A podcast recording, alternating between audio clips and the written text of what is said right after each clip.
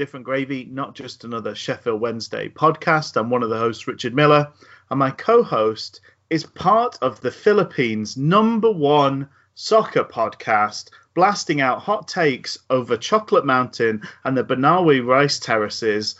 Dr. Luke Gledall. How are you doing today, Luke? Good. How are you, Rich? Very Happy New good. Year. Happy New Year to you too, and then everyone listening at home. Yeah, tell you what, I'm sad to see 2020 go. What a year! I, I think everyone's saying this, but it feels like one for the ages. Uh, um, yeah, so we we we, enter 2021 uh, on a on a bit of a positive note for Sheffield Wednesday, which is good. Um, but it's been an interesting week, and uh, I wonder if we're the best thing to do is just to get us onto a news footing and uh, tackle all the many subjects that are that are there. Breaking hoo hoos. Breaking who who's, and I suppose the first, the biggest bit. Um, Tony Pulis has still never been relegated as a manager because the uh, the old the parachute cord was pulled very early into his Sheffield Wednesday reign. His reign of indifference is over, uh, only lasting ten days. Uh, so sorry, ten games. Uh, I think it's forty six days in total. Seven points from thirty and a ten percent win rate is what he walks away with. Um, what was your initial sort of thoughts on hearing the the news, Luke? I was incredibly shocked, as I think a lot of other Wednesdayites are. Um, it's that whole thing of the results haven't been fantastic. You know, seven points out of 30, as you said, 10%. So one win, three draws. No, one win, four draws, five losses. So I believe a- it's over a 10 fifty percent loss rate, you could say, to flip that win rate around. Exactly. Let's look at the let's look at those positives. Let's get those big heavy hitting numbers on the board. Um, but again, I disappointing overall. Um, maybe we can look into that and say there were some games that it felt a little bit harsh that we came away with nothing. Hmm. Norwich being a big one of those. Um, we've also had the drama of the players, the players not being paid, Yeah. the payers, the payers being played yes. maybe. Um, but the players weren't paid, and to walk away from that awkward bad joke that didn't work, and so it's it's just I'm very kind of conflicted. It seems a bit like I don't know. I feel a bit maybe a bit like a parent who's we've spent a lot of money to get a, a uh, our child a clarinet, and then I don't know, and you know they haven't really used it, and then they've decided to um, you know play hockey with it or something like this. I it, it feels like he's made a big kind of investment in bringing Tony Pulis in, Yeah. and then not kind of stuck with the concept of what Tony Pulis was going to do. And it's interesting because I think going into going into the press conference we'll cover, you know, I think I, maybe in Yeah. a way it sort of makes sense to talk about them both hand in hand because Mm, there's bits that spill over either way, is aren't there? Like that's there's that's fair. Yeah, because I mean it's it's just been such a crazy week that you know we almost have to dissect it and kind of piecemeal it every every day. That's how we that's how we managed to eat one of uh, Dejphon Chansiri's golden elephants is uh, a piece a piece a day, isn't it, Rich? troubling. So I kind of thought time. about talking it that way, but I do see that effectively, Chansiri is probably very disappointed with what Pulis has delivered, considering he was a man who is, I, I hilariously, I think, once saw on Twitter, semi recently, maybe it was a month ago, um, but Pulis was being referred to by somebody on Twitter as the Mr. Wolf of the championship. So the Yes. the cleaner character from played by played by Harvey Keitel in Yeah. uh, in Pulp Fiction, who comes along to clean up the mess. So, but he hadn't done that really. He just managed to dub some more shit in with the crime scene. So, He, I he did put bags on his feet and just wandered through, trekking all manner of filthy business through the uh, through an already messy place. Yeah, definitely. Exactly. And so, uh, moving on to uh, like talking about that in regards to the press conference, um, is an interesting character for a lot of number of reasons. Um, I I kind of gravitate between two things to be very positive about Mr. Chansiri and the amount of money he spent at this football club. Sometimes he seems a very trusting person. Um, but also the flip side of that is sometimes I think he seems a little bit naive. Like Yeah, the picture he seemed to paint of Tony Pulis was that Pulis came in and he seemingly from the interview, for at least what Chansiri is telling us, is that Pulis came in to say that he could work with these players. And then he's come in and basically, according to Chansiri, turned to turned to him and said, They're all terrible. They're not taking my they're not taking on board anything that I need to. and worse than that, that they won't. Hmm. You know, I think that's what. uh, So the trick. I mean, the tricky thing is here. There's no. Well, one, it would be nice to see the full press conference because what we're getting is second and third hand news. It would be nice if there was a kind of there was a YouTube video, for instance, of this call that happened. Maybe that will get produced in time. I don't know. Um, because there are there seems to be different readings. I don't. I think you know there's undoubtedly, uh, and I have to say, uh, you know, it's a million times better than I speak any other language. But undoubtedly, there are. Chansiri has some issues speaking English, so you're not always getting. He's not always, and sometimes gets frustrated at his own ability to kind of come up with the phrasing that he wants to use. So sometimes, so there's kind of a level of interpretation in producing a salient news story from what tends to be quite a kind of stream of consciousness type rambly conversation he has so you're relying on somebody else to to do that interpretation for you um and sometimes you know if you're doing that with an unkind eye or or with a bias in a certain direction you could take things literally when it's clearly from the context that's not exactly what was said or not was or not what was thought um and it all just be it just becomes so messy Hmm. I, there's also the fact that you know, like a novel, do we trust the narrator when Chansiri is the one telling the story? Do we trust what he's saying? And there's a couple of things that directly have been opposed. So, for instance, in terms of um, what was paid in terms of compensation, Mhm. uh, we've seen well the, the the story coming out of the the news conference was that he that Pulis was offered a kind of mutual termination type package but refused it. So we had to sack him. And now in direct the, Pulis is now briefing that oh I would have gone for nothing or or for for less than the payout but I was refused. So that seems I mean to be honest I don't really believe that Tony Pulis is doing things out of the good of his heart. Um Mm. I d- so, but but by all accounts, this piece of paper was produced by Tony Pulis saying, as you say, these aren't the sort of players I can work with. They can't play my style of football, um, and maybe you need a different manager for these type of players, which seems a wild thing to hear from such a kind of experienced old old pro in Tony Pulis. and that's and that's kind of disappointing if that a if as that's true but b i also think i thought it was purely disappointing from pulis's time from the post-match thoughts um, and his narrative that like this is a huge huge undertaking you know the players are doing trying their hardest but they're not good enough i don't know i but another kind of frustration with with with mr chansiri is you've you know uh, the note I've written here is snakes, which it seems a little bit. You know, I, I'm sure there's some kind of tale or some kind of story about like someone who entrusts a snake, and the snake bites them at the end, and then the snake kind of turns around and says, "I'm a snake." Well, it's the there's the frog and the scorpion is the famous one. Right. the scorpion asking the frog to take him across the, the water, and then the frog's like, "But why would I do that? You're a scorpion. You'll just poison me." And then the scorpion's like, "But why would I poison you? I'm gonna you know, I, I would die too. That would be a really stupid thing for me to do. And then the they Mm. the frog starts swimming with the scorpion on his back, and lo and behold, the scorpion poisons uh, poisons him. And he's like, and then says, "Well, you know, I'm a I'm a scorpion. It's what I do." But you, I know what you're talking about here with Pulis because it's by all accounts, if this is so, well, you, you, there's naivety involved that Chansiri's taken this at face value, but it, it's this story that Pulis has told him during the recruitment process.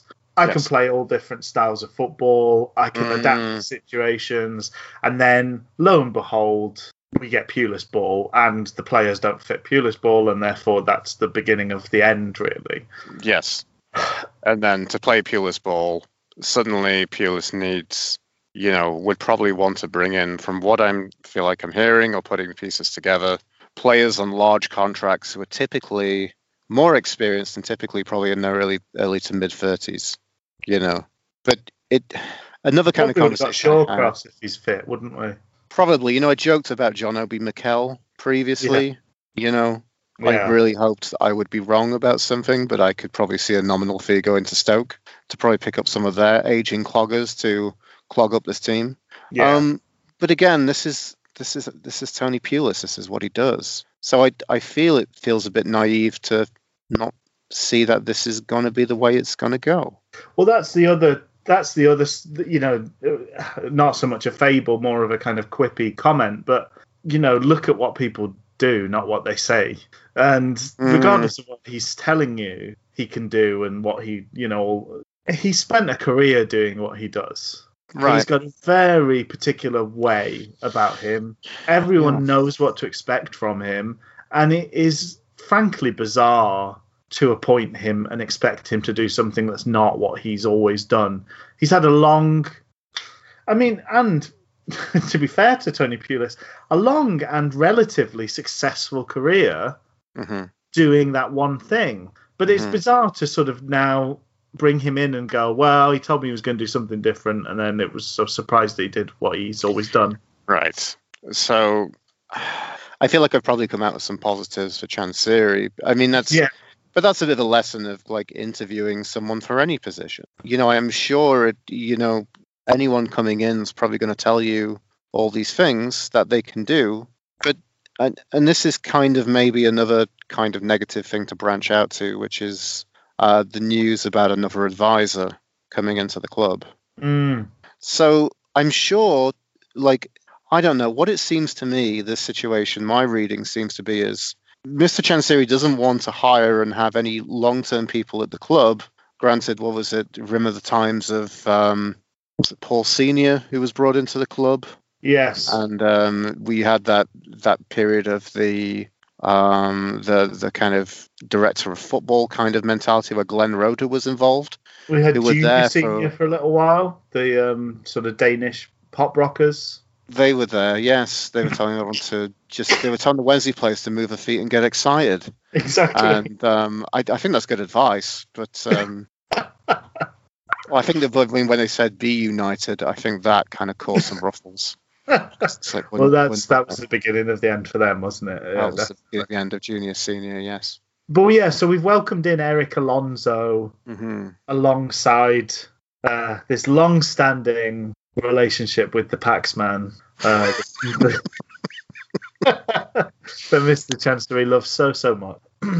Does he say, "I tell you how it's going to be"? It's one one for Wednesday, fifteen for me because I'm the Pax man. Yeah, I'm the Pax man. Um, so the thing I wanted to say is like, so there's nobody like hired for a long term vision at the club. They last about five minutes if they if they are brought in.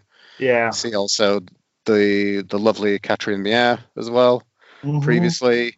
Um, so it it must be really appealing to bring in these advisors who probably tell you at top dollar, you know, success can be achieved for for the mere cost of X amount of dollars. And I'm sure they're very positive people, and I'm sure they're saying very positive things to Mr. Chansiri. And I'm sure that's probably seeming a lot more positive than managers and directors of football who come in and be like, this you are not going to get instant success with these players in this squad No. and this identity right now. So there we go. We've got another advisor I don't know. I, I some people. I saw some people on Twitter and talking on, you know, Al's talking message boards, etc., etc., being like, "Oh, they, they, this guy looks dodgy." I'm like, uh, he's no. I don't think he's any Yeah. greater dodginess than than the other people who are their advisors. You know, it's it's just more of the same. you could argue. I mean, if if because that's another thing that's conflicting. So the reports are that he's been on board for about a month in official capacity in an official capacity, but then in the call, Chansiri seemed to say he'd been working with him for much longer. But if you if if the month timeline is about right, you could. It, it's not out of the question to think that old uh, talks Chansiri into employing his mate Tony Pulis. It's clearly a disaster. He never should have got the job.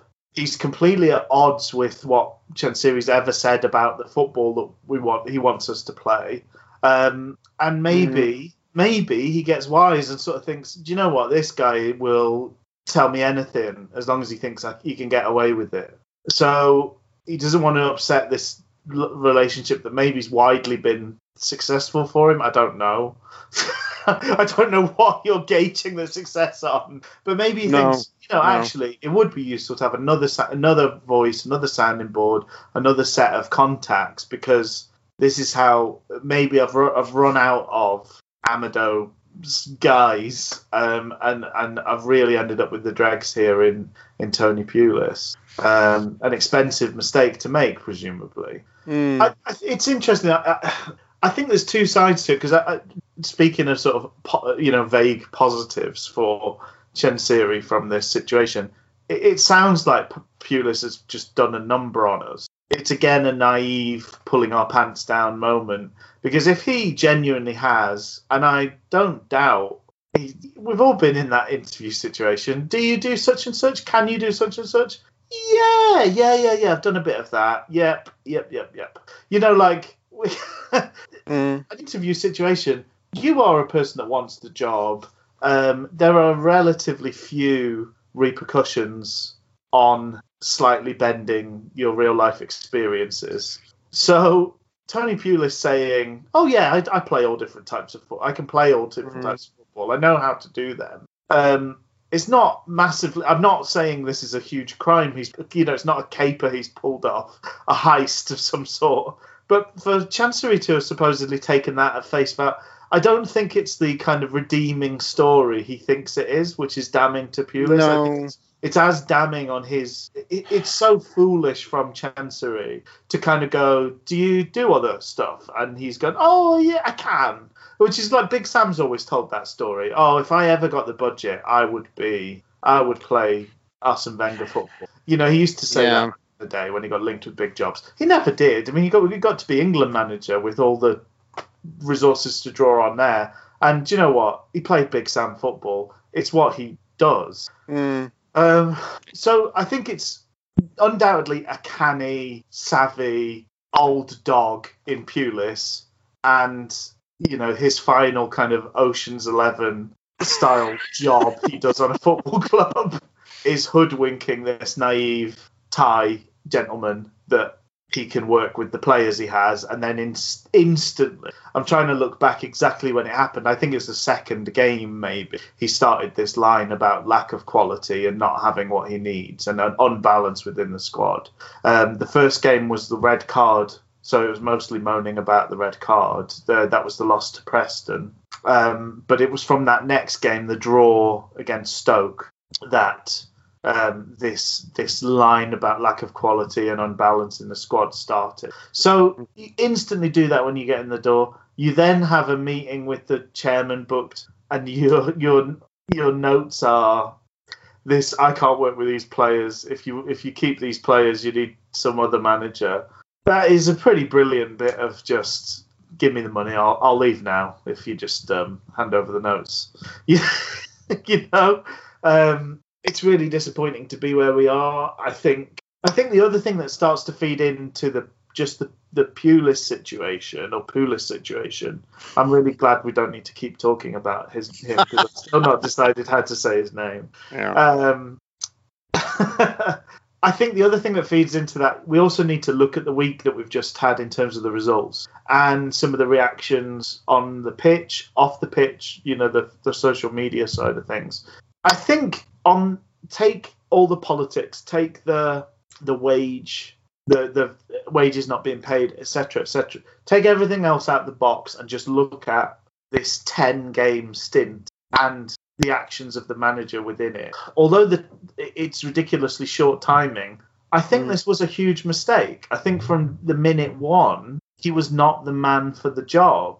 Um, and I think I think saying to players so early on, there's no quality, there's no this all this stuff about no pips, no you you know to kind of almost purposefully lose the dressing room. We talked about passing up these games, like almost giving up on all of the games between his Yeah.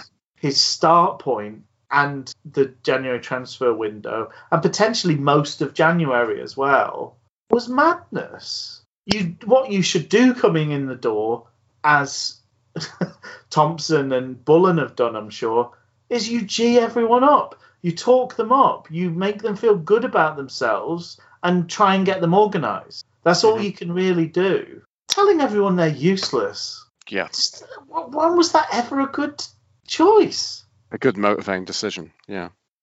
and I think, uh, uh, well, I think the one that most sort of pointedly after the game midweek, Windass tweeted, first half there was so much quality. And that had been because I felt like a direct response to the fact that Pulis kept talking about how there's no quality in this squad.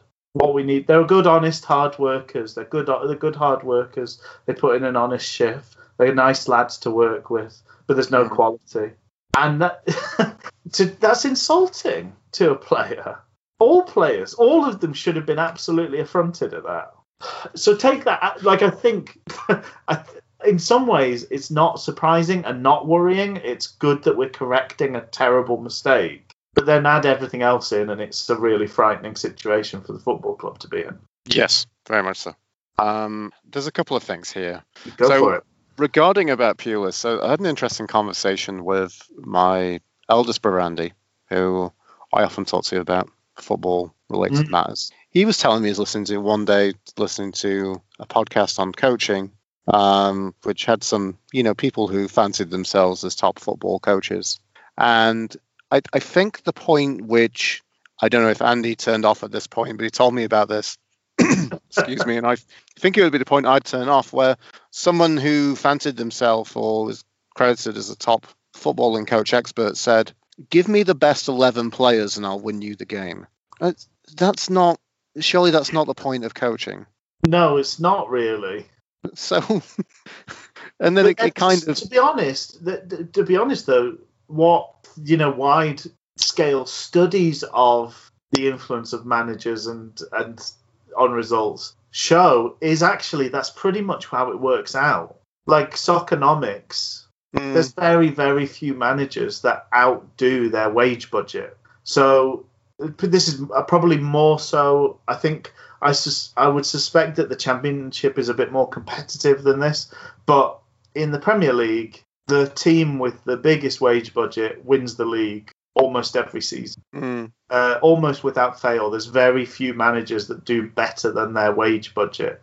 I, at the time, the book's obviously aged a bit now, but at the time, there was only like five examples in all of the Premier League years where a team had done significant, like more than three positions better than their wage budget, and that was Alex Mhm. Ferguson and Arsene Wenger. Um, so weirdly, a lot of football coaching is I've got these players, and if they're better than the ones that they're playing against, they'll they'll win. Strange, you know, strangely. But then being a good manager is getting more than the sum of the parts out of your exactly. group exactly. players. Um, and uh, another comment to kind of move on from that. So, Yeah. so I mean, well, I mean, actually, sorry to just go back to that quickly. So, Pulis kind of mentality, I think, would probably be like, I can't be bothered to coach these players. Let's just buy some more expensive ones who who get it. Yes, I'm not. I'm. Re- it was a refusal to find a way, wasn't it, with the team, Yeah. with the players Yeah. Um, some more criticisms of Chansiri. Uh, philosophy of the club he talks about. Uh, what what philosophy do we have? It's a series of highly paid disappointments and knee jerk reactions. If that's the philosophy of the club, then just keep carrying on hiring Tony Pulis. Isn't there that Latin thing? Be conscious about animals or something. We're like the WWF of um, of football clubs. Exactly. Exactly. and you know, again, I'm I'm seeing this trait that um, I mean, it's interesting because I think Pulis has had uh, two kind of he's had, well, he's had varying degrees of numbers done on him by management.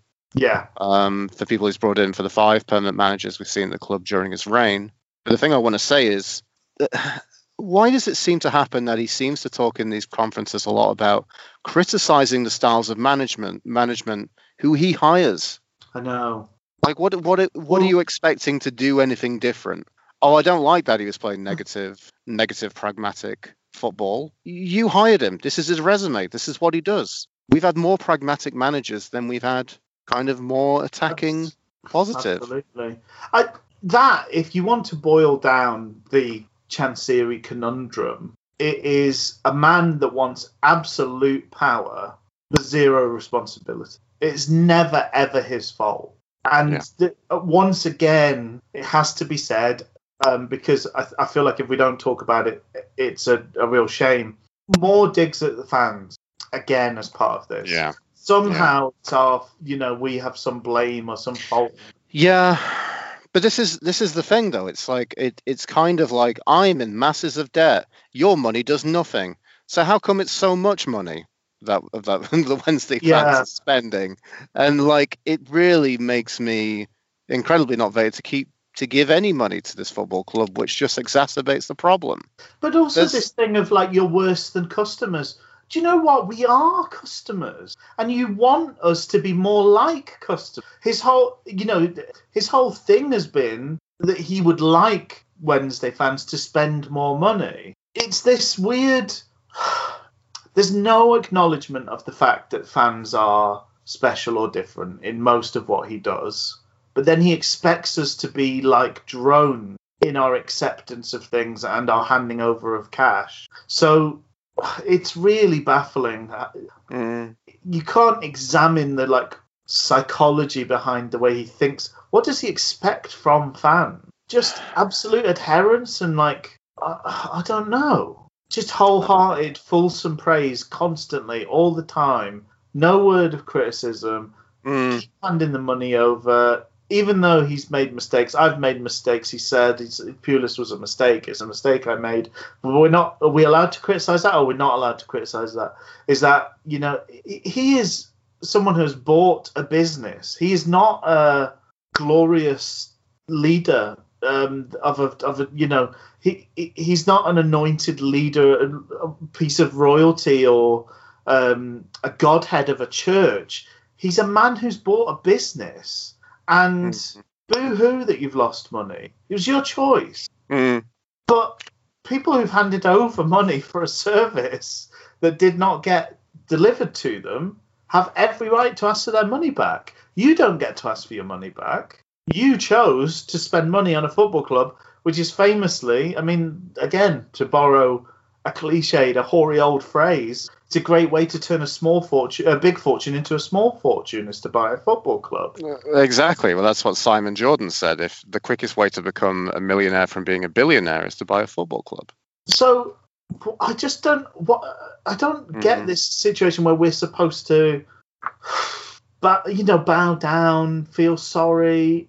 I think the tricky thing is well, there's nothing we can do as fans unfortunately to unseat him. He does have over this tiny tiny domain this Well- corner of Sheffield, he's Mm. kind of got an absolute power. Well, that's an interesting thing. Was like he kind of said, you know, someone basically put the question to him, you know, could the fans buy you out? And the answer I, I kind of read from that, not exactly the words were, well, it could happen, but I don't really want that to. I think he sort of said if someone makes me an offer I can't refuse. He channeled his inner Don Corleone. I'm an offer I can't refuse. Um, Is, it, is it a trip to Frankie and Benny's? and any calzone you like. They're three for five pounds. the unlimited pasta bar. yeah. Oh, I don't know. I don't know. But I just I feel again like it talks a lot about how much in debt he is, you know, how much money he's put in. But ultimately I think the thing is like you, you know, you talked about the before the allegory of uh, chucking chucking Pulis out the plane with a parachute. yeah. I feel like he's piloting this plane, and he just might at one point just jump out of the parachute and let the plane that is Sheffield Wednesday crash into a nearby mountain. But then the only one that, lo- well, not the only one, but the one who loses the most is him in that situation. He is our, f- he is our major creditor.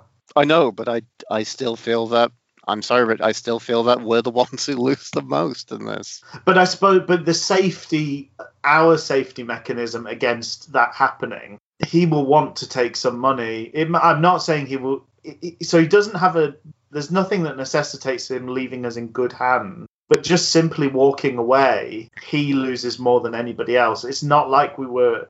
The situation we were in before is a bank was holding the purse strings. The situation we're in now is it's all money owed to him personally. Mm. So it's in his interest to make a deal with somebody, even if he ends up making a loss. It's reducing his losses. So I don't know. Like it, I think it doesn't pose the same existential risk as we were in previously Mm. with shareholders and a bank owning all of the debt. Although we have had all these weird um, movements around loans on ground on the ground and things like that. So who who knows what position we're actually in uh, at the Mm.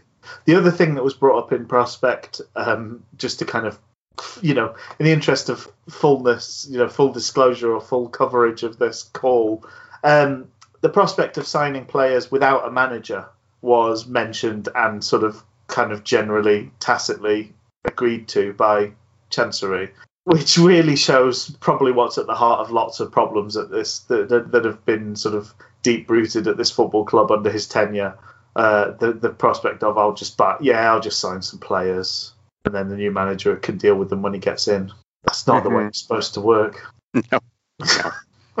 Shall we talk about the midweek match?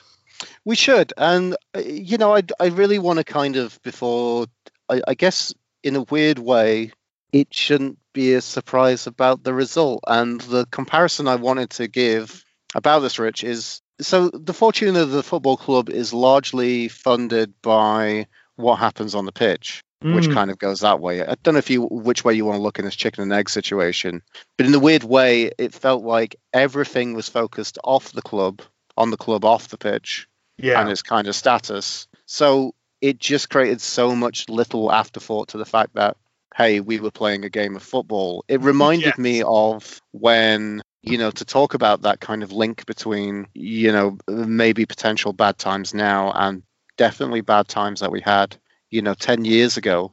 Um, so it was Tuesday, November 23rd, 2010. Wednesday had a home game against Walsall.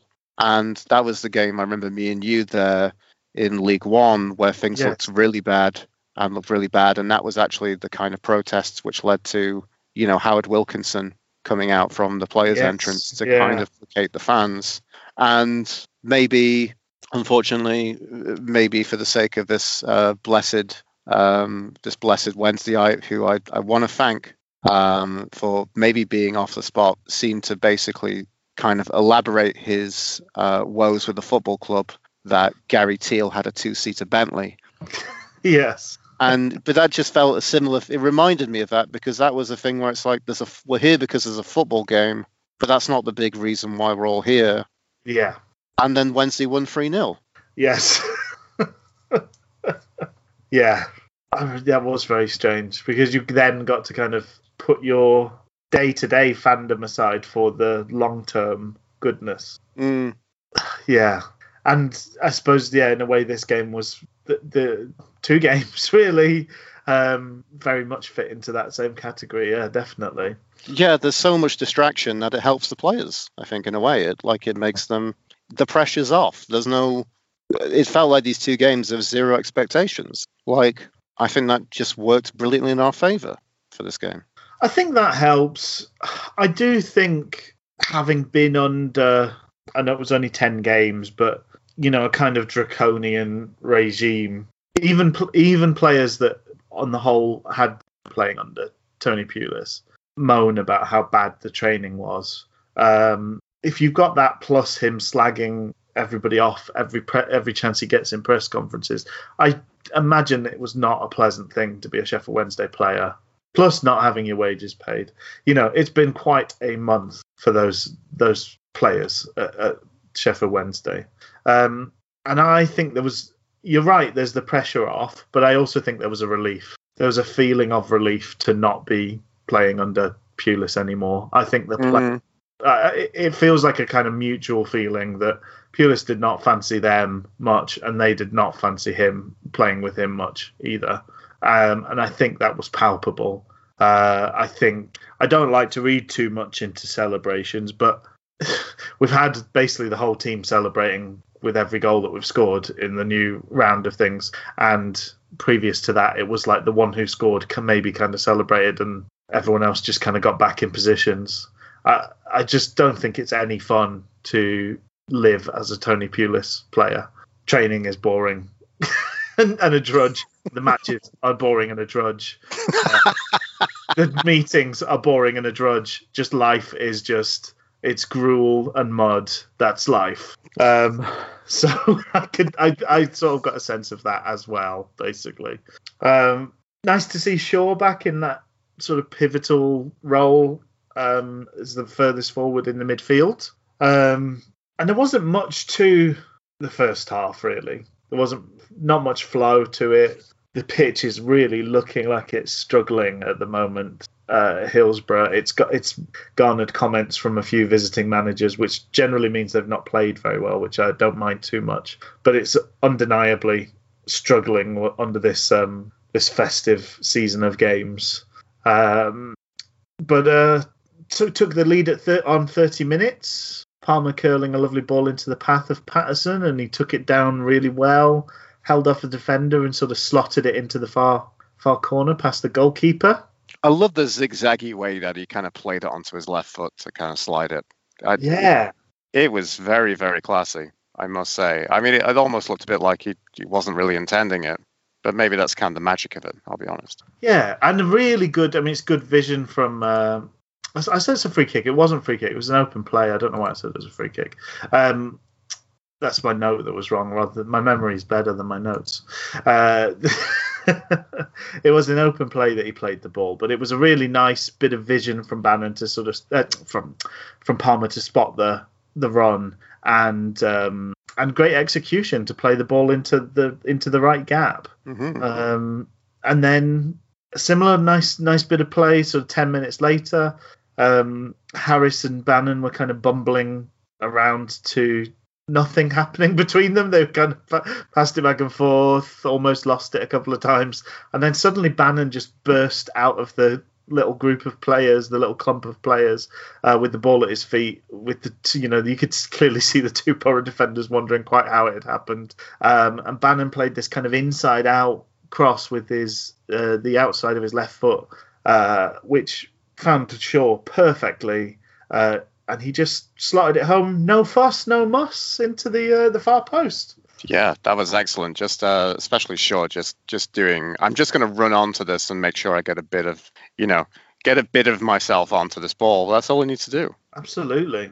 Um, it just And to talk about like a happy camp, um, I I want to say just it it just made my heart sing. Just how happy everybody was for Liam Shaw, yeah. including Yeah. Patson, who kind of lifted and kind of kind of humped him from behind, kind of gave him a few kind of like uh, bumps from behind. Absolutely. Yeah. No, that was lovely to see, and it's nice just to see. It shows you that he's probably it's a lad, he's a lad that people like having around. Um, he doesn't seem to have much of an edge to him. He seems like a good, you know, good hard-working lad anyway. But that just shows you that, yeah, he's he's uh everyone was so pleased for him. It was really nice to see, um, and yeah, nice to see that togetherness in the celebration. There, it was a bit annoying on the. So I ended up um, with the Borough commentary, but they were really um, they were going, oh, they really went they went mad. It was like they'd been promoted when he scored. It's like, but it's a young lad scoring for his hometown club, his first goal of his professional career. You know, I think there was enough reasons to um, to get excited about it. I don't think it was over the top. Um, all celebrations feel a bit weird in this these ghost stadiums as they as they are at this point in time, but I don't think it was over the top. I think it was really uh, just really lovely to see.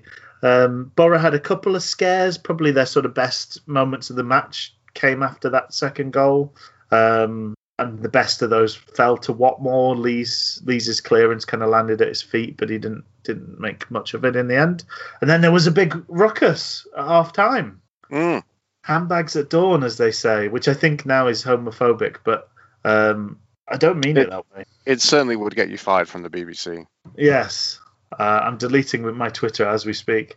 But uh, it seemed to be. I don't know. The, the, the, I mean, Warnock was already moaning because it's what he does. His team are two 0 down. Moaning is his default position. Um, moaning in the situation that he's in is a kind of win-win situation because he tees himself up for his post-match rant if they lose. Um, if he manages to get under our skin or the ref's skin, then he gains the benefit this game. So it's it's what he does. Uh, so he already started sniping on about a couple of things. I think what started it was a ball going out or not going out, and he was annoyed about that. That was the first thing, and then Shaw. It was a bit of a clumsy challenge, but it wasn't too over the top. Um, but I think he kind of went down as well. It was one of those where both players looked like they got hurt in the exchange, and they really didn't like that for some reason. So that was people picking on Shaw.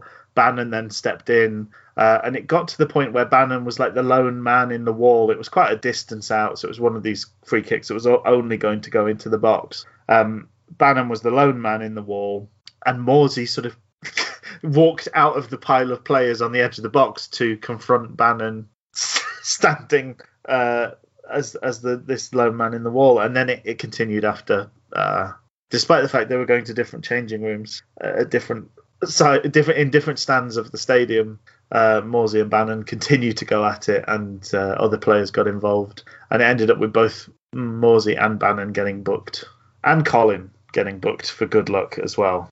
Neil Warnock, affectionately known as Colin. um, I think the main result seemed to be that they came up, came out looking fired up for the second half. We had clearly had OD'd on the oranges. OD'd on the oranges. Yeah, I said, I said they've come up, come out fired up. We look ready for a nap. Um, um, we failed to get a ball into the box cleared. It was sort of a succession of bit uh, bits of bad defending. Um, and Watmore, who really looked like their sort of star man throughout the game, he sort of kept his cool and, and gave them a goal very early on in the second half. And from that point, you were sort of thinking, you know, is the writing on the wall here? Is this going to be one of those hmm second halves? But they seem to sort of lose their way a little bit. Borough. I, I- know we we did well. We kind of kept our shape um, very well and uh, pressed in the right areas. Uh, but they just they seem to just play it more and more around the back and take less chances, which was strange. Um, the Borough commentary team were begging for someone to larrup it from the edge of the box. Oh, excellent. Just wish someone would absolutely larrup it from the edge of the box, like. Um, I thought Dunkley really stood out in terms of a, a, broadly, a, you know, a good performance all round. I thought Dunkley just came across as an absolute man mountain, and towards the end made two fantastic tackles. Um, ones where it looked like he'd sold himself and maybe made a mistake, and but he still managed to flick a foot out, stick a, you know, and and uh, and move the ball on.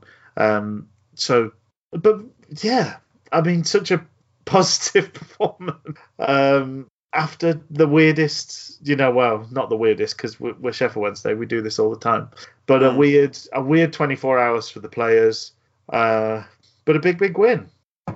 What did you? Uh, anything more than that, or do you want to? Should, are we? Should we talk about uh, the game versus Derby? I think we can. Uh, uh, just the final thing. It, it was nice to see Matt Penney. I mean, even if he just Yeah, came look, on with the dir- directions to just go run, you know, just run at them, run around, run. Yes. Run, run for God's sake, Matt, run. Neil Thompson grabbed Penney by the collars and shook him viciously to say, just get some legs on that game, you know. But yeah, run I completely you can't agree. run no more, and then run some more. Other than that, you know, Shaw was fantastic. What did you Uh, make of? Sorry, what did you make of Izzy Brown saying um, that it was the hardest twenty minutes of his life? I don't you know. see that? I don't know, but uh, Brown Brown is looking like a player who's seemingly overwhelmed by everything going on right now. So it, I don't know. Don't know. That's a strange one. he came on and did very little. In fact, sort of caused a few worrying moments with his kind of half-hearted defending. Um, but that was the it was the hardest twenty minutes of his life. Apparently, that's a privileged life. I think if that's the if that's the hardest twenty minutes you've ever had. But yeah, oh yeah, sure, stood out again. He really does well in that position. He does seem to drift out of the game second half a little bit, which which happened last time he played that role. Um, but a versatile young man in that uh, he's played several positions for us. Seems to be pretty good at that that attacking midfield role.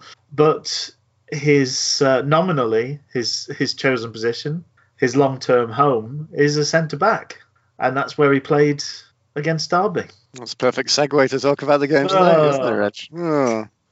God, it's almost like we're professional.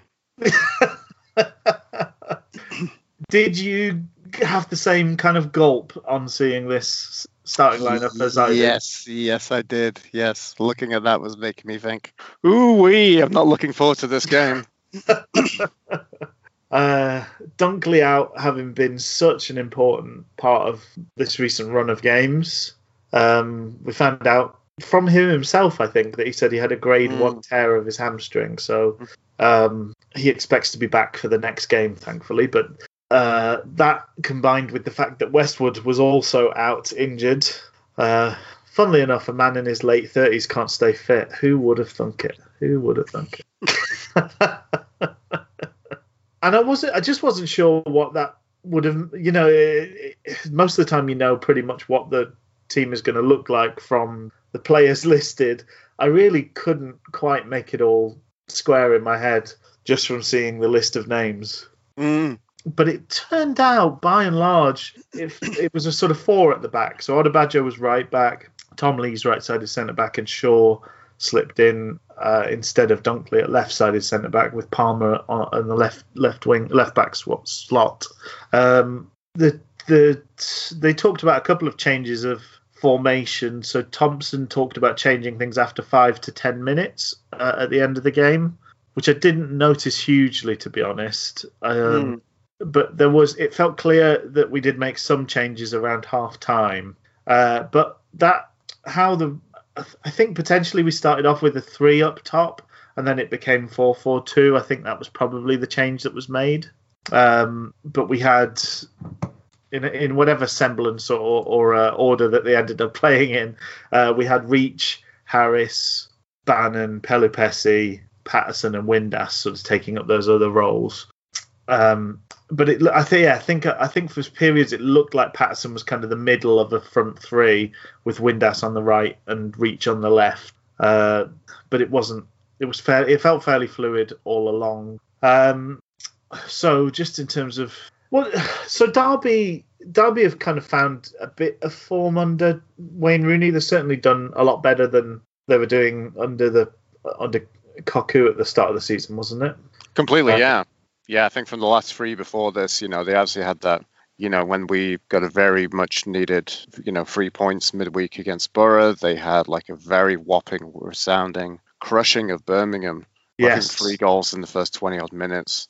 And and then, yeah, I mean, the last three games effectively before this one, a win, a loss, and a, a win against Swansea, a 2 0 win against Swansea, which was Which is not to be sniffed at. Not to be sniffed at. And that was interesting as well because I think prior to that, I mean, a lot's been said about, but I mean, before that, they had effectively had, let me look at this now, eight points from five, one Mm. win and four draws for the four game, five games preceding that one.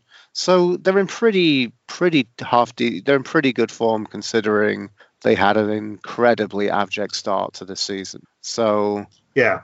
Yeah, maybe maybe the plaudits are there and maybe the cameras are there for for the deserved anointing of Wayne Rooney in his Derby County. well, that is uh, this was a game on Sky, which meant I was able to watch in Ultra HD. Ooh. um, you can really see the uh, the mud on the pitch mm, in Ultra HD.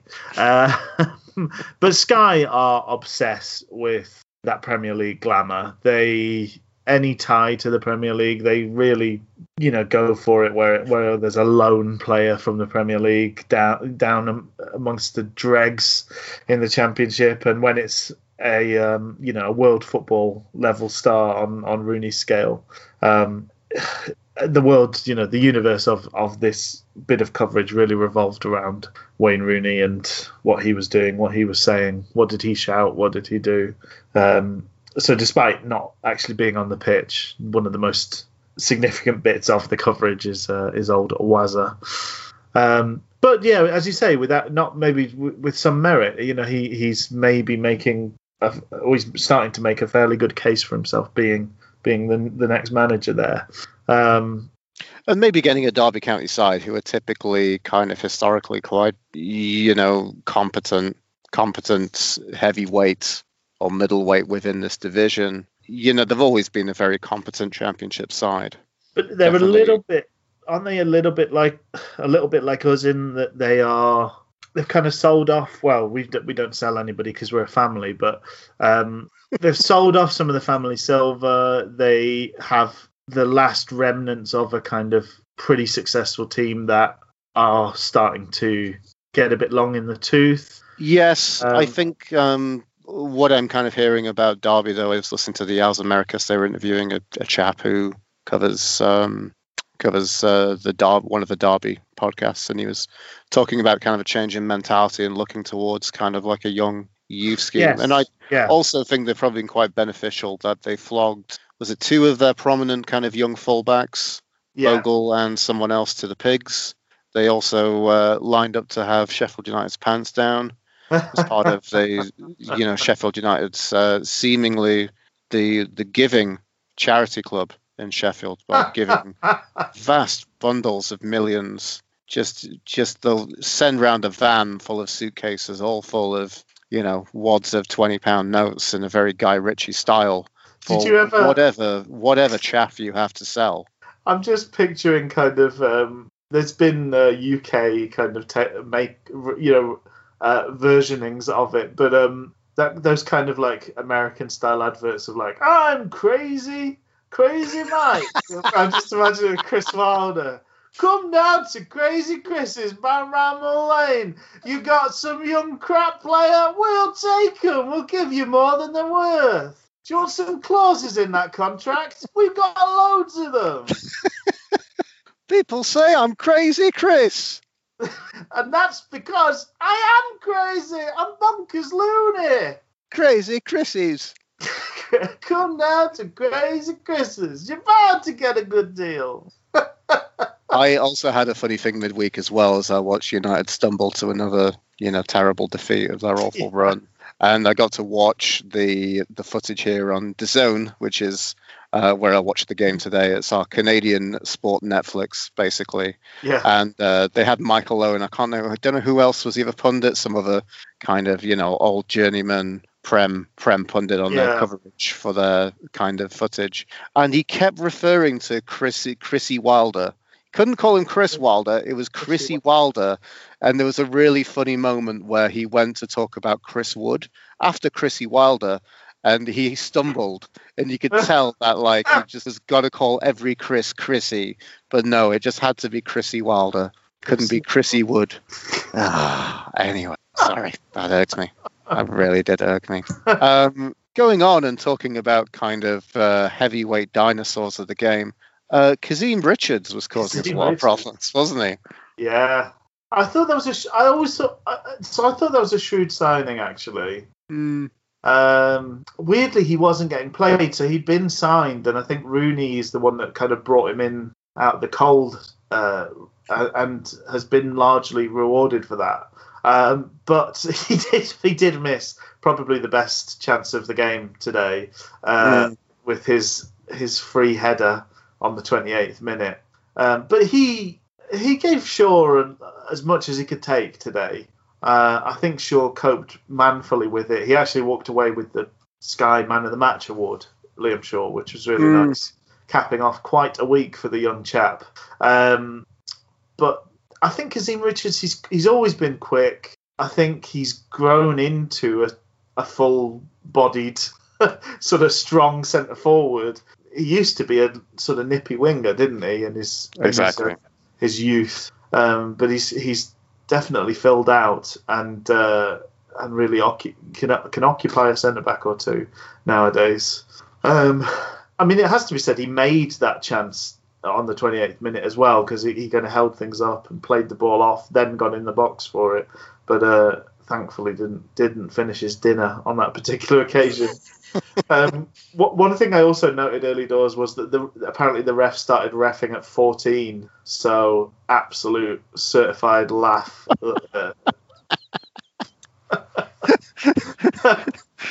I can't wait for the uh, the the Netflix Queen's Gambit about his refereeing career. so young, how can he possibly ref? he refs beautifully. I imagine that's what he's Gambit. I've not seen it. exactly, they all speak like that. oh, probably more Russian. And there's a lot of Frankies and Bennies. Have a meatball. Have another meatball.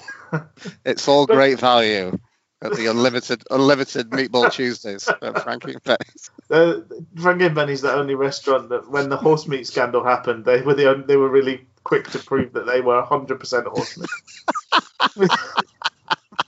me, me think the lady just protests too much. Maybe.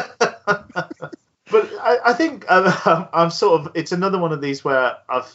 There's patches where I've made quite a few notes and patches where I haven't. Um, so do feel free to sort of pick things Well, up.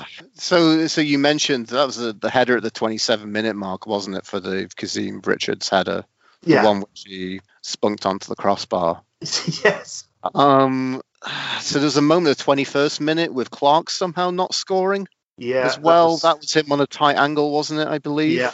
Yeah. and then uh, I think Lee's kind of knocked it out, and then they had a resulting corner, and then from that one, and that was the one which I think Odubajo blocked the header. That was a was headed perfect. down into Odubajo, wasn't it? I didn't know It much basically was. Yeah, my commentators thought it was Liam Shaw, but I thought it was I thought it was Moses who was on the end of that one. But I I I do want to say, uh, looking at this Derby team, uh, Byrne was taking some excellent corners. Yes. them. Yeah.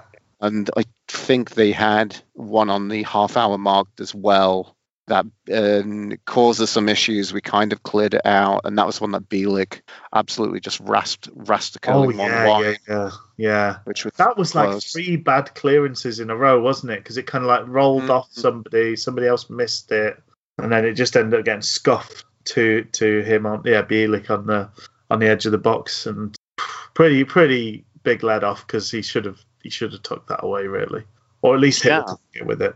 I mean, we had three, possibly four of those in the first half from Derby. It was living. Yeah, we were very, very Living a bit dangerously.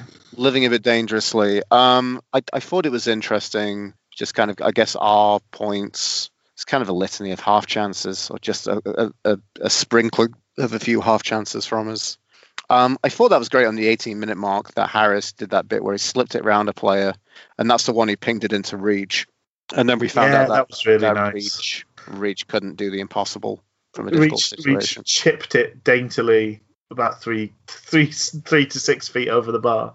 Yeah, I thought, you- I thought you were going to say three stories over the bar. that was it was pretty it was pretty wild. It was pretty far off. Mm. And then uh, Just having a strange thought. Yeah. Sorry, were we? Did we? Did we play towards the away end in the second half again? We did, yes, yes, because we were we were going towards the Kop. That's happened a couple of times recently. Interesting. Mm. It's just an interesting thing to note because it's we always play towards the Kop given the opportunity. Well, but uh, we must have lost the, the toss. But I mean, it's uh, But then what's the benefit? It's should the, the I don't know. It just seems strange. yeah, you are- like I always thought it's just about. Sometimes it's like the light, you know, if it's um or the wind. So if the wind is blowing really strongly towards one goal or the other, or like the light is going to make things difficult for the goalkeeper.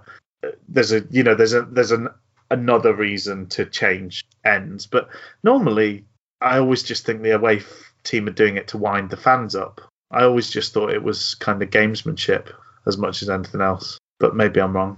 Mm. Sorry. It was it's just something that kind of occurred to me. I was just thinking because Paterson, well, we'll not talk too much about it, but he almost sort of went to kind of like jeer at the away fans who weren't there. It was a strange sort of thing. um, the 33 minute mark, uh, Yeah. that was where Baz did another insightful kung fu chop forward, as he's been known to do.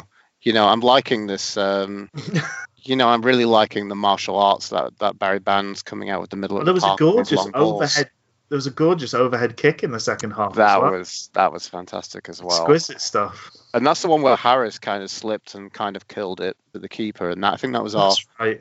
that was our one shot on target for the first half. And then I had the the whole thing. So Harris looked like he'd got like he went down for he treatment. stood on, didn't he, Harris? Yeah, and it looked like I was like really worried because Harris is seemingly invincible and never gets injured. Yeah. And then suddenly, um, Josh Windass quantum leaped into Harris's place, and then Windass was getting treatment. Yeah, Wi- I mean, Windass absolutely broke his back to get forward to, to get forward with Harris. So Right. watching him, he he's at a full-on sprint, leaving our box, and gets quicker as he gets into their half. Um, but by the time he got to their six-yard box, something just went. Uh, it Right. looked like it was on the right-hand side of his thigh. So it's one of those. Uh, unfortunately, it looks like he's pulled or torn something because there was no contact from anybody else. It was just he was really pushing himself full tilt, and something's just gone. Um, I don't. Yeah, as I say, I hopefully it's not. It's not a long term problem, but generally when somebody goes down and nobody's near them, those tend to be the ones that take the longest to get over. Um, unfortunately, but it meant Kachunga got a chance to come on and Mm. I mean, this is a really rare one for the listeners at home for their bingo cards. Uh, the lesser spotted Elias Kachunga. Um, I imagine his number would be two terriers having a cuddle, 45 Elias Kachunga. I don't know why your career as a bingo caller never took off, Luke. Neither do I. Neither do I. Uh, with your esoteric observations. And then I noted as well, just to just to be on brand with that, Rich. I noticed he doubled our shot tally with a low and soft finish, resembling a puddle of ice cream. um, but it, it's one of those where you sort of feel like it's a bit of you can almost hear opportunity knocking uh, for someone like Kachunga. He's struggled to get a foothold in the team. He's uh, when he's come on, he's had good performances. He's had bad performances. He's almost fallen into that gap of he's had he's had okay sub appearances, and then he gets to start the next game and does nothing. Um, Well, I, I think it's a real joy of having, um, you know, a smorgasbord of strikers. Is that the fifth striker is the one that you completely forget plays for you, and that's the same thing I've had with Elias Kachunga. And I'm like, oh yeah, I remember that Elias Kachunga was a football player who he signed in the summer, a player of some note. player of some note, a Premier League player previously, Yeah, like uh, Um, like his like his boy like his mate Rooney. and I thought things picked up a fair bit when he came on. I thought, and maybe not directly as a result of him playing, but I think our better chances then sort of came. There was Bannan played that nice crossfield ball to reach and reach.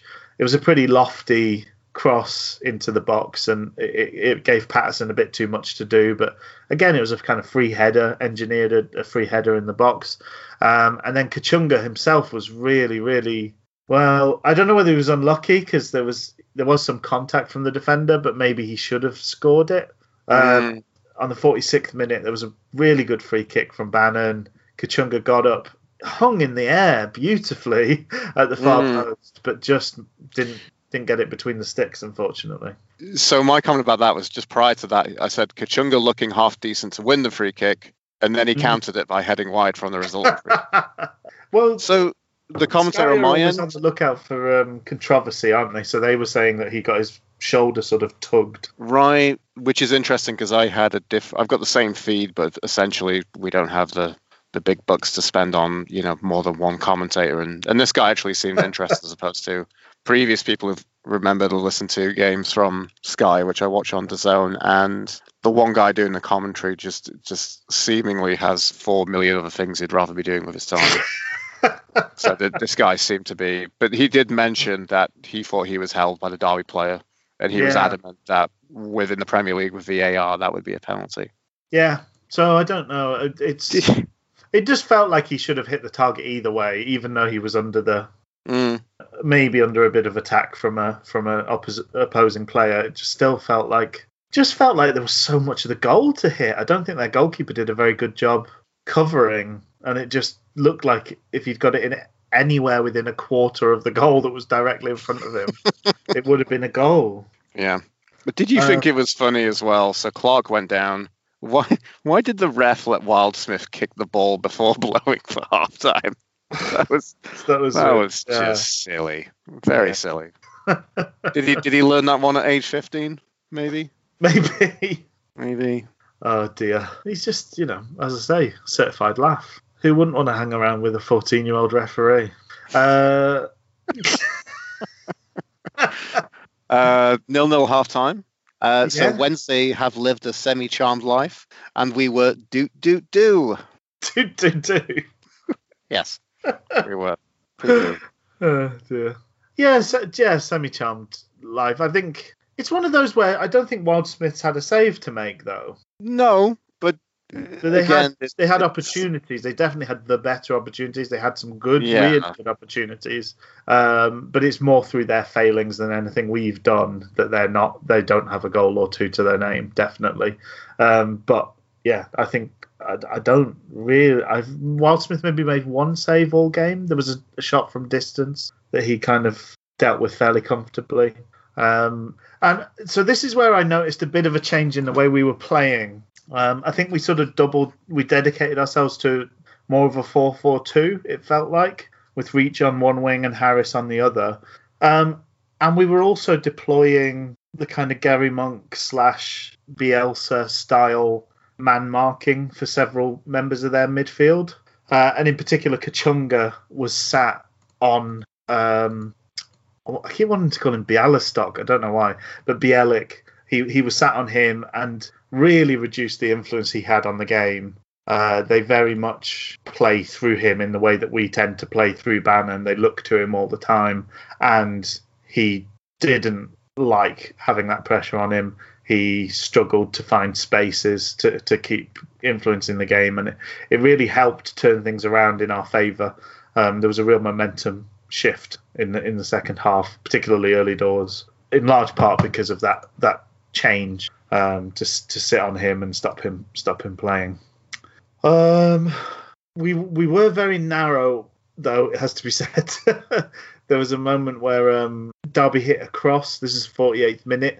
They hit they massively overhit their cross, but because we were also we were so compact in the box, it was there was like two Derby players ready to collect it on the other side under no pressure from from Wednesday, and that's where Sibley kind of missed another good chance that he should have taken. Mm, Um, we had the the gorgeous overhead clearance by Bannan uh, in the 49th minute. um, Kachunga had another decent header chance. Well, I think he did the best with it. It was, but from that long throw, Shaw won the flick on it, a long throw, and uh, mhm, Chunga mhm. just sort of tried to steer it towards the goal. Um, I think possibly, other than because the the best chance of the second half for Derby came a little bit after that. There was a 55th minute. Forsyth played a brilliant ball across the front of our box. Sibley just missed it. So did Richards.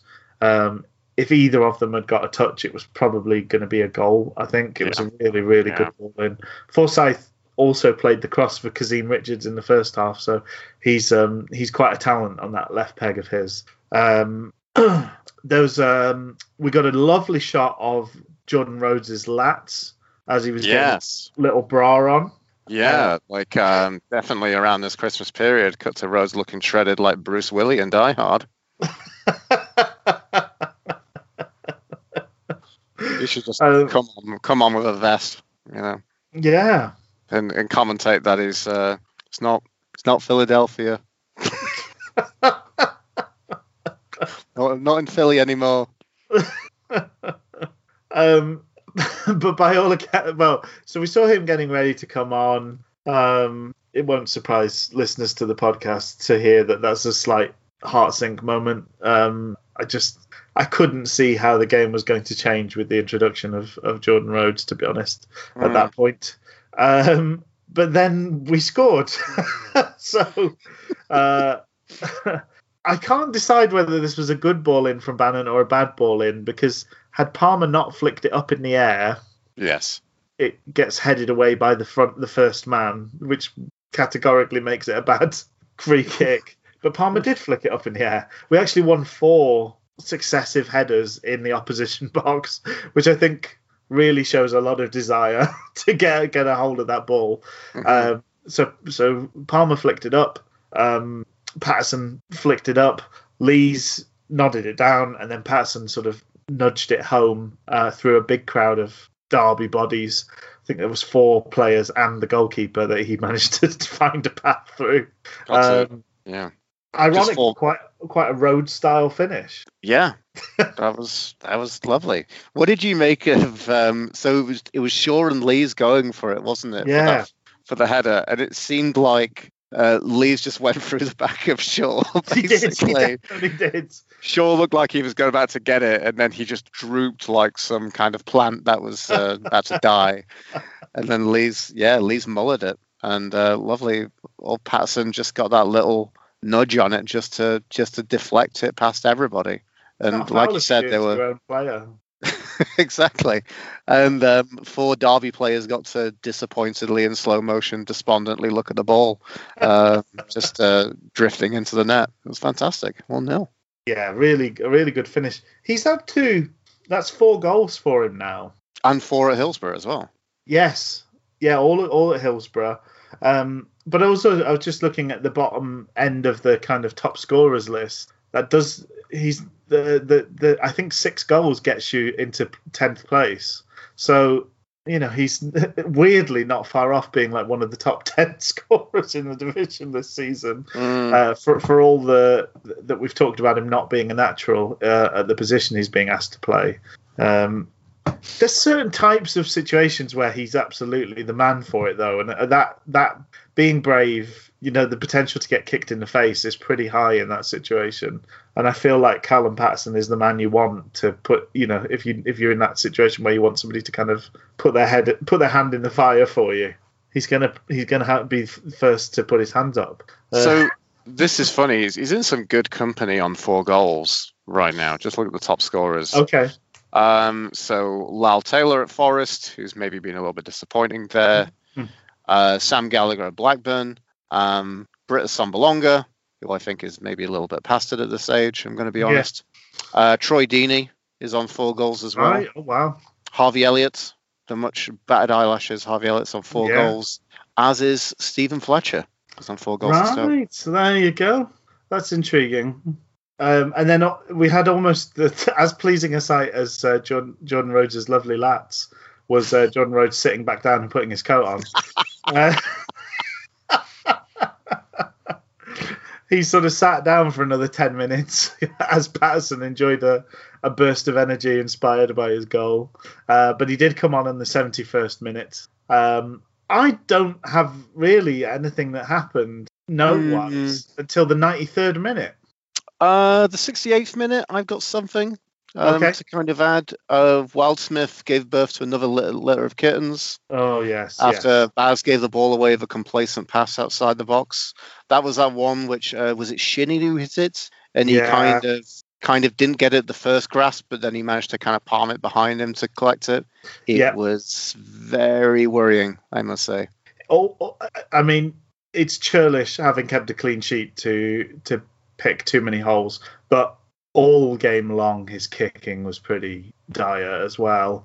Um, there must have been, I would I would say at least four or five kicks that just didn't make it to the halfway line.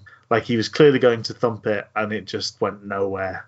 Um, but he did manage to control that, thankfully, and he uh, and and he did keep his clean sheet. But I, yeah, that was that pass from Bannan was heart and mouth stuff. Mm. Um, strange and very unlike him in those situations to take those sort of risks, really. hmm Um, my note at the 93rd minute was when that was when Kazim Richards went through on Reach. Yes. And I just thought, why is Reach being so honest? He was up like nobody's. There was he was barely down. Stay down, roll around. That could be the last kick of the game if you just take your time. he hopped straight back up. Um, they did have one final kind of flurry of chances. Uh, one was a tremendous block from from Harris. Uh, they then had a penalty shout. Uh, it- the ball did hit Harris's hand, and I know what they're saying. You know, this is the the fun of having a two tier footballing system now. VAR has produced a kind of football that we don't get to play in the EFL. Mm, Um, so people were saying, "Oh well, with VAR that would have been a penalty." I don't think it should be though. That's the th- I think that's the thing. Just because VAR means that everything gets given handball wise, I think because you watch everything back 270 times in a minute, backwards, forwards, slowed down, and everything looks on purpose. yeah. Um, but you can't possibly know that came through Odubajo. It was it was moving fast. It came through Odubajo's legs, so Harris would have had no time at all to react to it. And on top of that, his arm is just where our arm hangs. We are human beings with with these appendages. Just because we play the sport of football doesn't mean arms disappear. Um, it's not in a weird position. He doesn't move it to the ball. It just bounces off his arm. And I think we need to have the wiggle room of of intention in handballs. Uh, I know that that's not the official line of the law, but the precision that VAR can apply to things like the offside rule really do start to make you question how fit for purpose the rules themselves are. Because do I genuinely gain an advantage if my armpit is half a millimeter ahead of your foot in a goal scoring situation, or would we rather just have a goal happen? Mm, Did you think it was a handball? mm, I mean, it hit his hand, so Yeah, which under the new rules, I think means it is, doesn't it? it is. Um, I feel like I've seen a lot of handballs. Do you remember? Do you remember the time we played Leeds on TV? And um, who was the Leeds player? It was one of the journeyman strikers who managed to do this real Superman, Superman handball, like he was jumping up in the air and managed to kind of punch it out. I do remember that. Yeah, and that was never a, uh, that apparently wasn't a handball by the referees. Um, so I don't know. I'm I may be a bit cynical because we don't have we don't have that technology in play. there's no plans to introduce it, is there? Yet at the EFL level. No, but I guess the problem is then like it's probably something that's probably too expen probably probably affordable in the championship, probably lesser affordable in leagues one, and definitely not affordable in League Two. So Yeah, that's the problem. You can have obviously within the football pyramid, you can have a separate separate land, right? It shouldn't be, but it is. Uh, the weirdest thing is that when you have tournaments where certain games have it and certain games don't. Yes, that happened with the FA Cup, didn't it? Well, yeah, yeah. That's Which that is even stranger. Mm, If you get drawn away in a certain fixture, you'd have VAR, but if you were drawn at home, you wouldn't. That's just a, a strange thing to note. And it, and by all accounts, it is having VAR is having an impact in the way that certain teams play. I was reading an article talking about how Liverpool, as soon as VAR was introduced, started playing a much higher defensive line um, because you rule out the kind of human error side of offside decisions. Interesting. because like previously three things could go wrong with an offside. Um, you the defenders make a mistake the ref makes a mistake or the attacker gets it right and if you move, remove the one where the ref makes a mistake then it's just down to how well drilled are your defenders um, or how good is the attacker so if you take the if you take the gamble out of it that it's going to be pretty rare that an attacker gets things right against you they they hold a ridiculous line now. Liverpool they they pretty much hold the halfway line as their kind of defensive line, um, which is interesting. Really compacts the game as well. Mhm. Um, so anyway, sorry, strange observation to there, there at the end. Um, but that's us now. Four games unbeaten, three wins out of four, and out of the bottom six for the first time this season. Ten points from twelve. It's Yeah, insane. yeah. Who'd and the first? We're- back-to-back wins since 2019. Wow. We And must be time- while I'm doing a stat bomb. The first time we've won three games in a row at home since April 2017. Did uh, did the commentator, uh, did the Sky commentators mention? I've seen this statistic a few places, but the commentator of uh, on my feed mentioned that Wednesday were the worst team in the championship for 2020. Uh, just taken as a whole, that probably does make sense, unfortunately. hmm Well, yeah, it's. Uh, I I did um, I did sort of take a picture of the screen when they were showing our attacking stats for the championship this season. So 14 goals. This is so obviously this doesn't take into account today's game, but 14 goals puts us joint 23rd. Um, 184 shots is 24th in the championship. Uh, 55 shots on target is 24th in the championship. Touches in the opposition box is 317 is 24th in the championship. So lots of lots of pretty grim reading, but it's nice to be turning back some uh, some records in, in the positive sense uh, for for once. um, and I don't, uh, yeah, I mentioned a great week for Shoei in that he was Sky's man of the match on top of getting his first goal midweek. Mm-hmm. And I, th- I think a deserved nod for him. He kept their one of their real danger men broadly quiet. I think obviously it's a different. His game in particular takes a different context if they do a bit better with their chances. Um, Kadeem Richards, uh, sorry, Kazim Richards, um, kind of left him for dead in his header, his free header chance. Uh, he sort of played Shaw a little bit there, uh, but obviously missed the chance. Uh, and and then Shaw did have a, a negative role, bit of playmaking that in that scramble where Harris made his tremendous block because Shaw kind of rolled the ball out to a Derby player to set up that shot. So I think if either of those goes in, we're maybe not going, what a great man of the match performance, but it's not. That's not what happened. So it, we shouldn't, um, you know, we can't charge him with imaginary crimes. This is not Minority Report. Mhm. Um, you did that thing that could that couldn't have happened that didn't happen. Um, I, I just noted that Wayne Rooney after the match said that they lost because they got bored of doing the right things, uh, which which is the of all the kind of bitter tears that was one of the tastiest ones of late. At least he didn't moan about the pitch. We've decided, Luke, as a bit of a. Do you have any sort of final thoughts on the on the game? Um, here's a really small note, just from just from just to kind of link it through to some previous kind of jokes. One comment I didn't make as well is um, I'd like to say I'm looking forward to the new Papa John's advert because it will have a new impeccable slice from Andre Wisdom that happened on the 28th minute. Didn't he used to be a right back? He was, yeah. He started out. Um, he's from Liverpool, isn't he? Yeah, and now he's a massive, beefy centre back. I think he's always a bit of a unit, though. To be fair. Yeah, I think that's probably probably fair to say. Um, just interesting seeing players sort of shift around. uh, so we've decided a bit of a change going into the new year.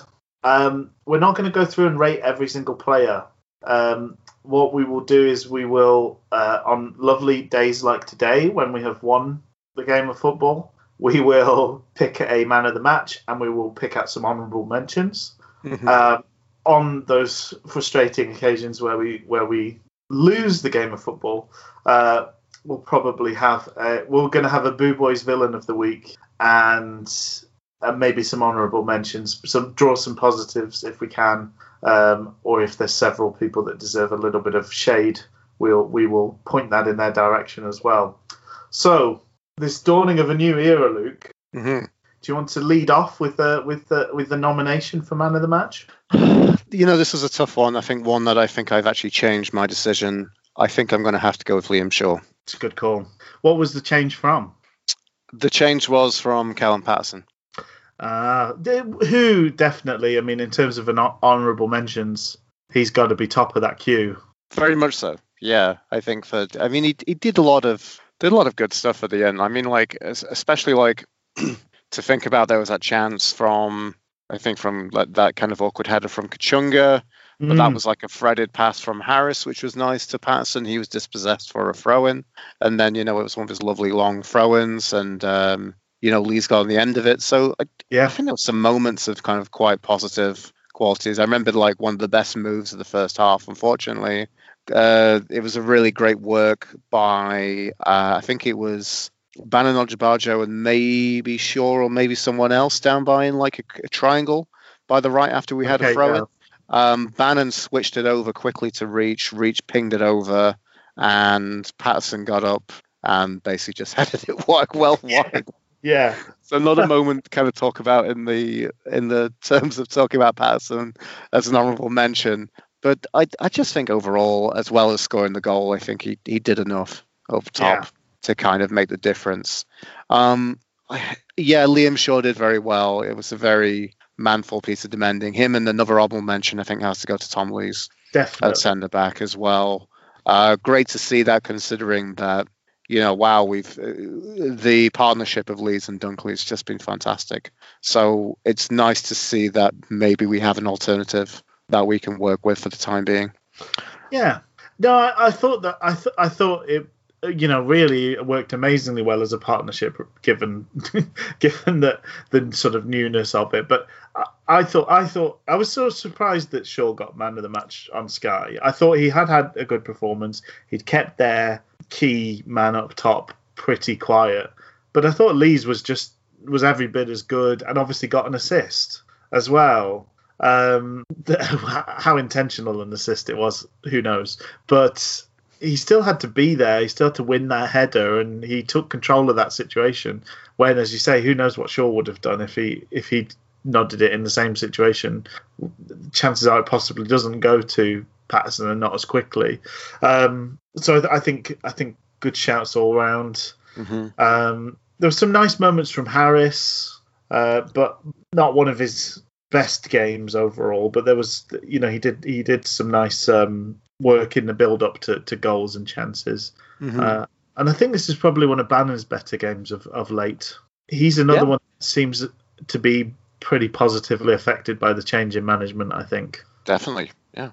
Yeah, grand. Um, well, there we go. It's the first different gravy of 2021, and we've got Exeter up next in the cup. How uh, has there been any announcement as to how people, the good Wednesdayites of this world, can watch said said game against Exeter? Um, I think you had to buy your tickets last January, um, and the the the the code to the stream will be delivered uh, by Owl. Um, Mm-hmm. so you just got to look out for the scroll. They won't leave a note if you're not in when it comes. So yeah, it's a bit tricky, but um, that's just the way it's got to work nowadays. That's people think the internet like oh that that'll make things easier and people could buy access to a stream at the last second, but no, they're wrong. They're stupid and wrong. Chansiri's right about a lot of people actually. Stupid. I, I, I mean, I was waiting for my delivery, and you know, it was funny because I was in, so you know, I'm surprised the owl didn't knock on the door. But I thought it was nice that I got a card to say I left it in the intestines of a nearby shrew. That was nice. in a in a pellet or whatever the uh, yeah um I yeah, I have no idea how, how folks are supposed to watch the Exeter game. Sorry, uh, I wish I had some news, but uh, I guess we'll find out on Friday. but it, hopefully a good chance to give some of those those players that don't quite get on the pitch week to week, give them a bit of a run out. Hopefully, we get to see a lesser spotted Dele-Bashiru. hmm Um, get some time for uh, Matt Penney, Alex Hunt, maybe Kieran Brennan gets back in amongst things. Uh, uh, maybe a rarity of a Liam Waldock, perhaps. Oof. I mean, you can get too greedy with things, but uh, maybe, maybe. Maybe. yeah, it'll be interesting to see what sort of lineup we, we put out there. Um, I mean, the FA Cup is one of these things that sometimes we take seriously, sometimes we don't. Um, but it's it's all should be looked on as, as more money at this stage, really. If we're if we've you know if you're somebody that's counting their losses, um, surely a couple more rounds in a competition that can be fairly lucrative is not no bad thing to aim for. Uh, but it's going to be interesting. We're in for an interesting January, I think. We haven't done any speculation on the names linked to the to the to the role.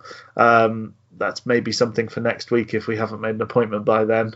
Uh, but who knows? We seem to be linked with uh, well, seem the the odds seem to be on going for a foreign manager again, um, which is always a roll of the dice. But then we've proven of late that picking someone that's an experienced English manager is a roll of the dice as well in many different ways. So fascinating, intriguing.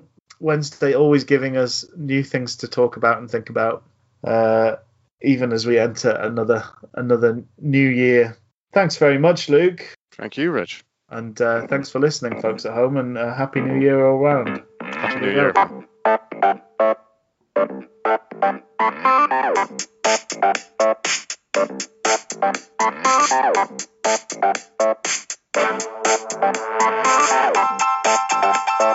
Thank